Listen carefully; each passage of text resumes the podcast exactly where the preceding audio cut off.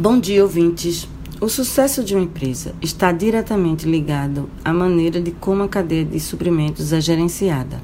Na prática, a cadeia são todas as atividades de compras de insumos, armazenamento, gerenciamento, vendas e distribuição.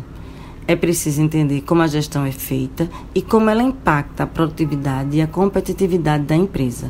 É fundamental também o alinhamento com os fornecedores, parceiros e clientes de maneira resumida, o sucesso da gestão da cadeia de suprimentos está nesse alinhamento entre os atores envolvidos. Tivemos uma amostra da real importância da necessidade de uma boa gestão dessa cadeia de suprimentos, que foi na greve dos caminhoneiros, onde faltaram produtos nas gôndolas, combustíveis nos postos e dificultou a mobilidade de todos.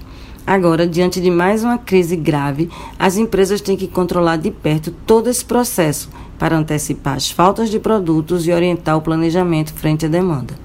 É evidente que esses processos dependem de muitas variáveis e muitos atores, por isso é importante mapear os fornecedores e parceiros críticos e procurar mantê-los, não que deva desconsiderar os demais. Também negociar caso a caso a forma de pagamento, os valores que serão pagos e os prazos, até para manter a cadeia funcionando.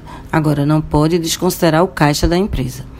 Outra ação é fazer o um mapeamento do risco de ruptura da cadeia. Nesse caso, deve-se planejar alternativas para diminuir a possibilidade de desabastecimento, tais como antecipação das compras e mapeamento de novos fornecedores, por exemplo. Outras medidas que podem favorecer a boa qualidade da cadeia é estabelecer uma integração entre os fluxos dos pedidos de compras e as vendas e manter informados todos os envolvidos nos processos, a informação é fundamental. É importante também o monitoramento dos indicadores, que além de saber como está o funcionamento da empresa, pode antecipar futuros problemas. Saúde a todos e, se possível, fiquem em casa.